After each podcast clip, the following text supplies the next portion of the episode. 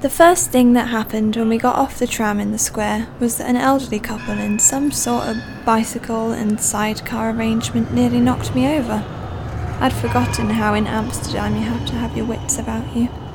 The cyclists and car drivers take no prisoners, and even if you remember to watch out for those, the trams come up on your blind side and hoot, making you jump out of your skin.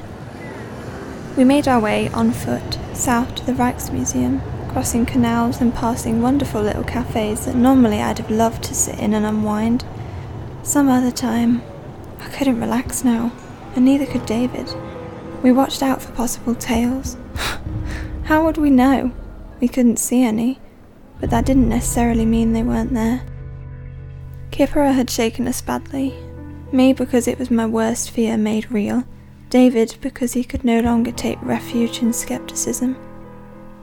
We'd agreed that we must keep moving. As soon as we got back to Helsinki, we packed and booked the first available flight out. We bought new clothes, very different from our normal styles.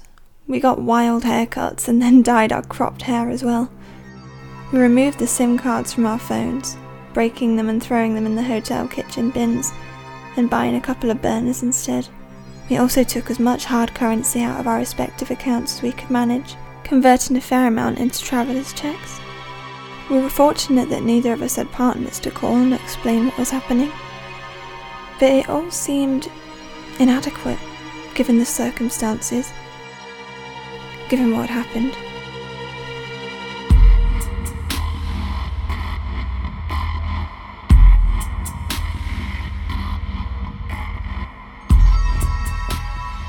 The Sky Machine by Martin Lidderment, performed by Jennifer Bardsley and Martin Lidderment. Chapter 4 Cloud Hidden, Whereabouts Unknown.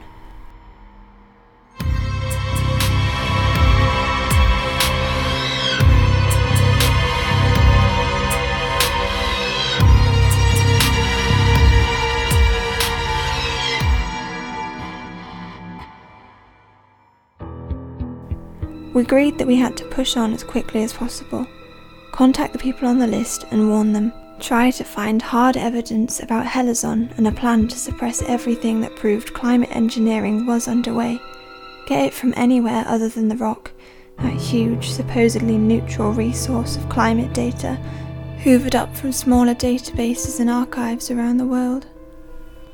We emailed friends and solicitors with as much information as we dare send and then we posted sealed instructions to be opened in the event that we went missing. Or worse. Amsterdam was David's choice. He had connections at the university and knew the city well. De Varma, number three on Carl's list, was going to fly in from London and meet us there. David had called her and persuaded her it was urgent. Sure enough, she'd lost access to the ROC as well. The sky machine. That phrase, the last text from my brother, the imperative to seek out the truth. David was convinced now, but he didn't feel it like I did. How could he? But we were bound by the need to go on looking, to piece together the evidence, construct hypotheses. We were behaving like scientists after all.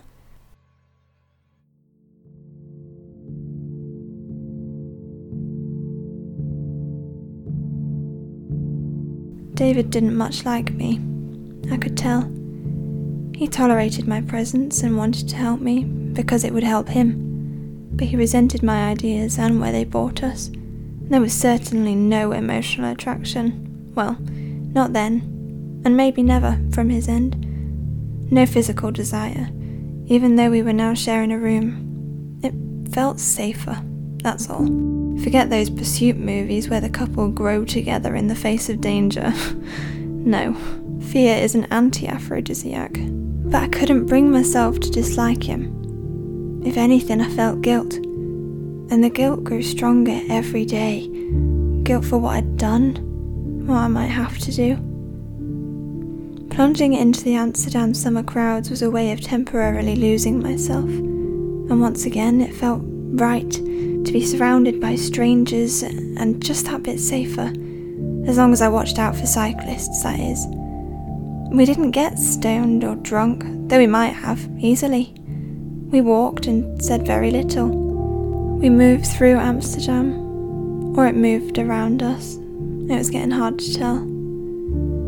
The Rijksmuseum was also David's idea. I think he wanted to skim over the depths and behave as though he were unaware they even existed. Logically, it would be a good public place to meet Brigida Varma, and he told me he liked the paintings too. We stood outside the huge museum, and I looked up at its twin Gothic towers and the big central arch that was originally part of a route into the city. It seemed like madness to create a building of such importance and then split it in half with a cycleway. David had told me how the museum had been renovated over a decade, with architects trying to bring it into a single, coherent experience for visitors. Engineers had worked in boats below the water table and above ground as well. They had stripped out galleries, opened up spaces, brought light and order to the exuberant, rambling original.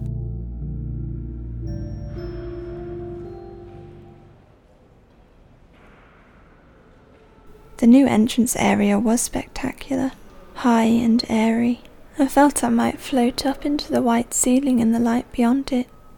Light was everywhere, blazing through semi domed ceilings, spearing across floors to pick out statues and sculptures, and of course pouring out the Vermeers and Rembrandts.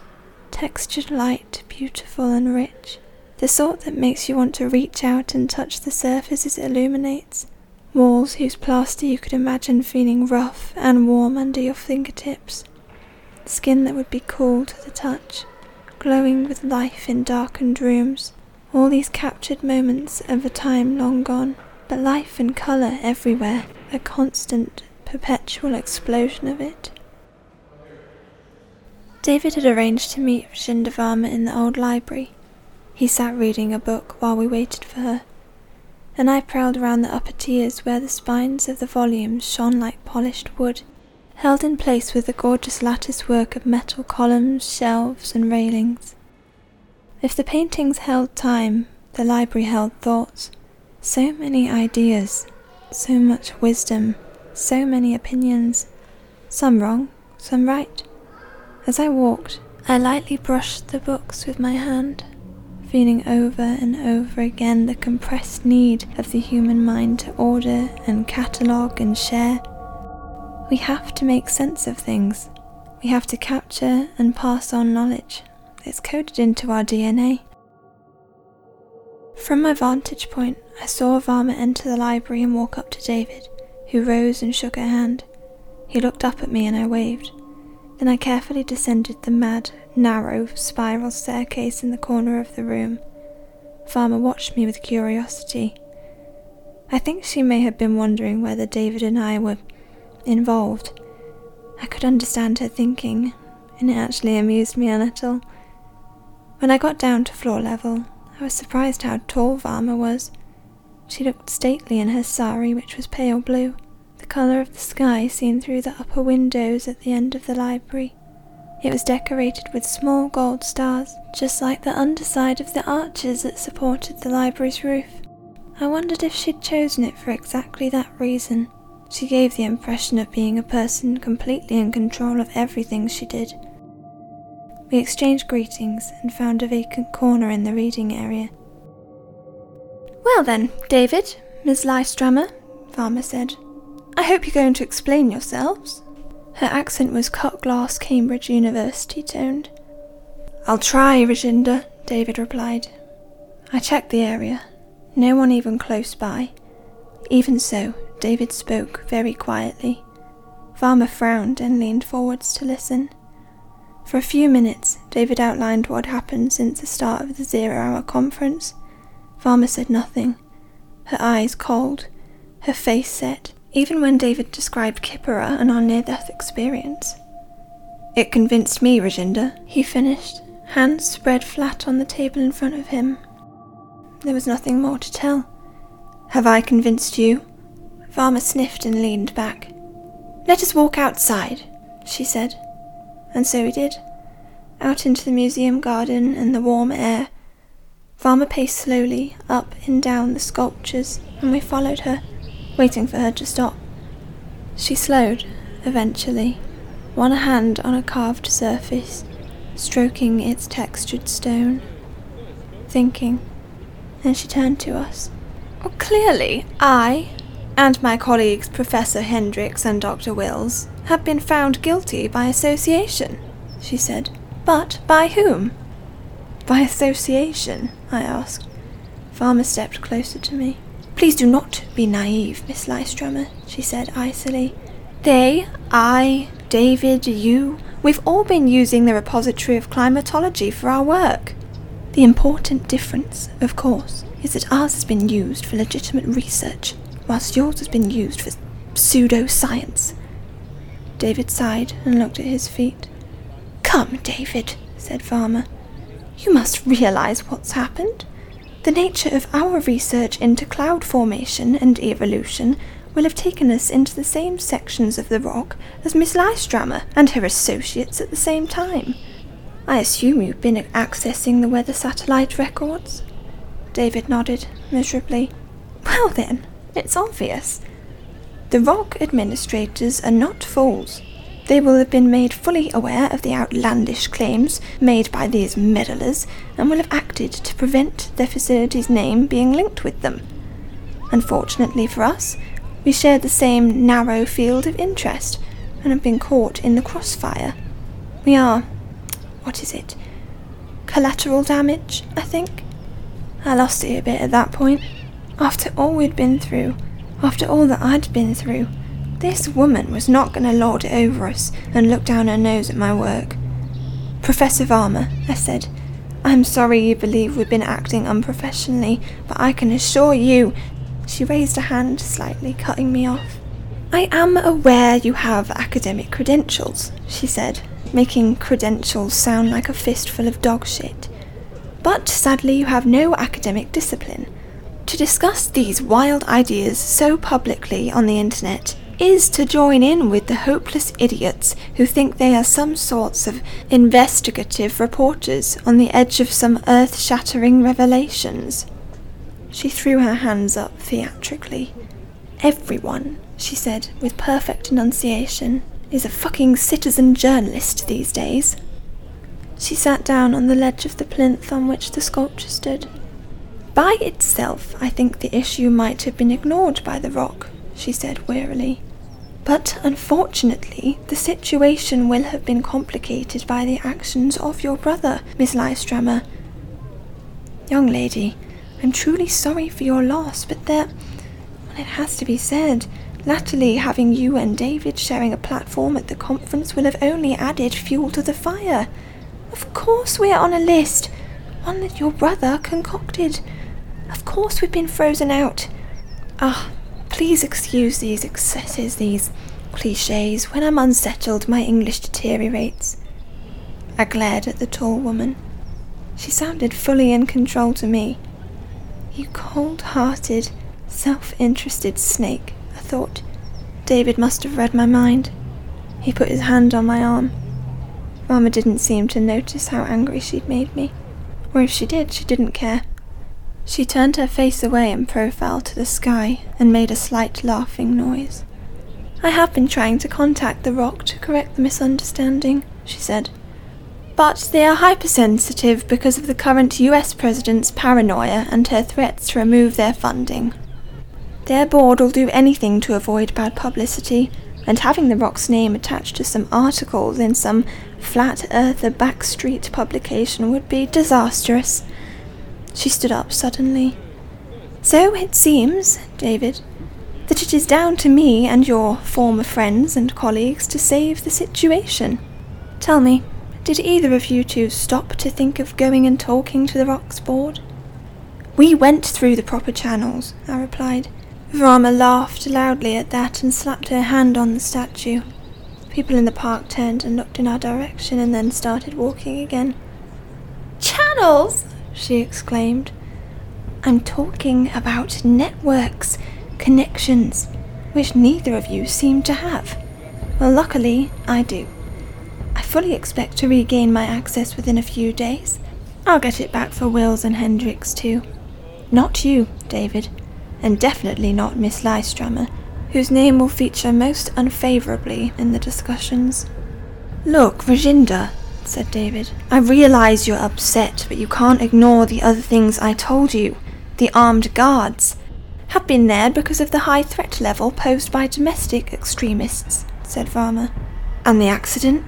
We were nearly killed by someone who doesn't show up on CCTV footage. You experienced a severe shock. You're both misremembering events. This can happen when two people share a traumatic incident. You also may be transferring guilt. Guilt, I said, loudly. Or too loudly. More people looked in our direction. Guilt for having gone poking around in the Kapara storage unsupervised and without permission, said Varma.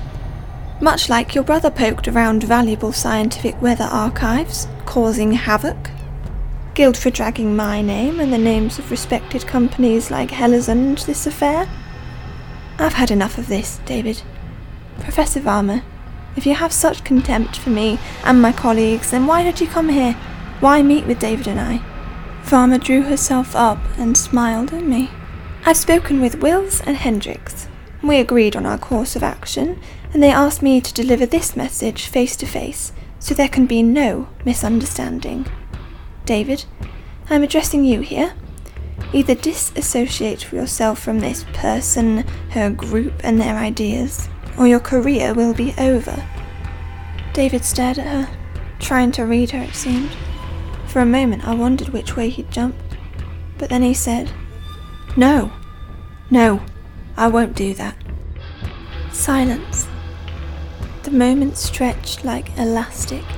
Then it snapped, and Rajinder Varma turned on her heel, stalked off without a word, heading towards the centre of Amsterdam.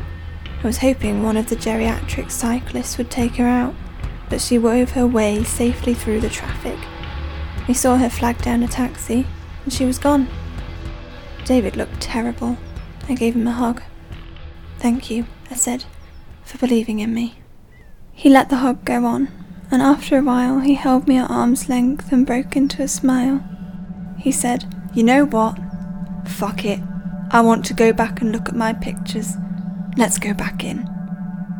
As we jogged up the huge staircase to the second floor, David became fierce. We have to keep searching. And if that means breaking into every research establishment and every archive other than the ROC, then that's what I'll do. But I'm not giving up. He clenched his fists. It isn't right. I've had enough of people suppressing facts and ignoring evidence. We tiptoe around them because they have power. Well, we have power too. Susan, they store a million items in the Rijksmuseum. I want to show you some of the things here that I love and value. Then we can go and take whatever steps we need to to preserve everything that this represents. All the things that people have striven to achieve over the centuries. All the shape we've given to the world. Wow, I'm hearing passionate David, I laughed. I like it. He looked embarrassed, but his mood stayed upbeat. There's a couple of paintings I used to stand and stare at, he said. A windmill on a polder waterway. It's also known as In the Month of July, by Constantine Gabriel. It has a wonderful treatment of clouds in it. Cumulus fractus, he said, sounding like a boy. Ragged bits of cumulus sheared off by larger clouds and tumbling behind the windmill. If Gabriel painted the picture in July, like it says in the title, then as the air warmed, those thin clouds he captured on canvas might have turned into cumulus, maybe even cumulonimbus. Don't you think it's amazing to look at a painting that's over a hundred years old and know what the artist's afternoon was like? What's the other work? I asked. That would be Fishing Pinks in Breaking Waves by Mesdag, he replied. Alto cumulus stratiformis in that one. Perlucidus variety, maybe. The main subject, a small fleet of fishing boats that have been brought into the shallows to be unloaded. There's a strong onshore breeze. The boat's pennants are streaming out and the wind is whipping some spray off the waves' peaks. There's probably a weakening warm front approaching. The weather's going to get colder. Time to get the catch in, I said. He nodded. Come on, he said. They're both through here. From the gallery ahead came the sound of singing. a single voice. The music was odd, ethereal at first, then discordant. It was incredibly mournful in those echoing spaces, compelling and disturbing. We halted. Visitors were standing silent, rapt. It's like Ligeti, I whispered. David looked questioningly at me. György Ligeti, I said. Hungarian composer. Kubrick used some of his music in 2001. I've heard his Requiem. Someone wrote that it was a reversal of conventional form.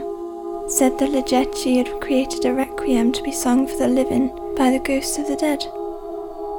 The music had driven away thoughts of artists. It called us and we walked again, slowly, towards the sound and rounded a sharp corner. The soloist was standing just inside the doorway to a gallery. She was wearing a black dress and a hood, or maybe a veil, like a niqab, or a Western interpretation of one. Her face and her eyes were hidden by strips of black gauze, but her mouth was uncovered, and she wore bright crimson lipstick. She stood perfectly still, hands by her side. Only her shoulders and diaphragm moved as she sang. There were no words, just notes. The lights had been lowered in the gallery, more than would be usual, I thought. Normally, museums didn't reduce the ambient brightness this much, even for the most fragile and valuable paintings. We stepped in, singing all around us, amplified and coming in from hidden speakers. Below the notes, a soft, deep tone grew. It was like listening to the earth moving through space. As I adjusted my eyes, I could see there were other people, singly or in small groups around the gallery. They stood stock still. We did the same. We didn't speak. I couldn't speak. Every painting had been covered by a black screen. From floor to ceiling, they formed a pattern of rectangles, ovals, squares, each screen perfectly matched by the size and shape of the frame it was hiding. On every screen, a white spiral slowly revolved. Some moved clockwise, some counterclockwise. They seemed to keep pace with the woman's song. One by one, the people in the gallery turned towards us. Their faces were masks, flat and enclosed by hoods. On the centre of each face was a white spiral revolving. I felt I was falling down into those faces. I said David's name. I think I did. I'm, I'm sure I did. I said his name and I reached for his hand. Couldn't find it. I was shaking in terror. He knew. I think he felt the same. The spirals on the paintings and the faces grew larger and larger, and the music swelled. It was a probing scalpel. A blade slipped into the folds of our brains. The people, actors, interpreters, I don't know what they were. They took a step towards us, in unison. For a moment, I couldn't see the way out. There was no exit signs and no doorways. The blackness of space was around us, and the galaxies and the nebulae slowly rotated there, measuring out the time to the heat death of the universe. To my death. I was no more than a thought, a passing moment of attention. I would be gone soon, or at the end of eternity. It was the same thing, no difference at all everything over in a heartbeat lasting a thousand trillion years. One moment, and the only reality would be the absence of reality, an absence of me. David touched my shoulder, and I came back with a sudden convulsive jerk. I pulled away from him. I didn't stop. I ran out. He caught up with me as I made it into the fresh air and the sunlight and sat down heavily on the museum steps.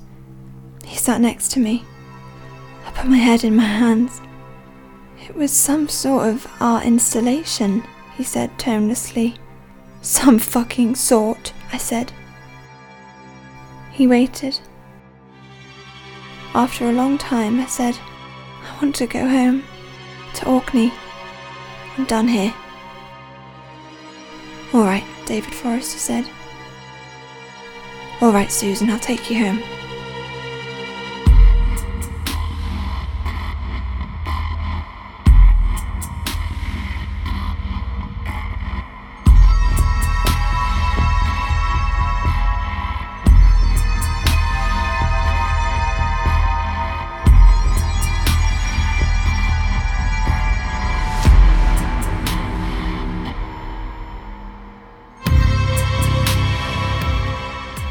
The Sky Machine is written and produced by Martin Liddermont. Performed by Jennifer Bardsley and Martin Liddermont. Music by Purple Planet Music, Daniel Birch, The Pangolins, and Cormy. Additional sounds by C Mu Sound Design and Mikiata on freesound.org.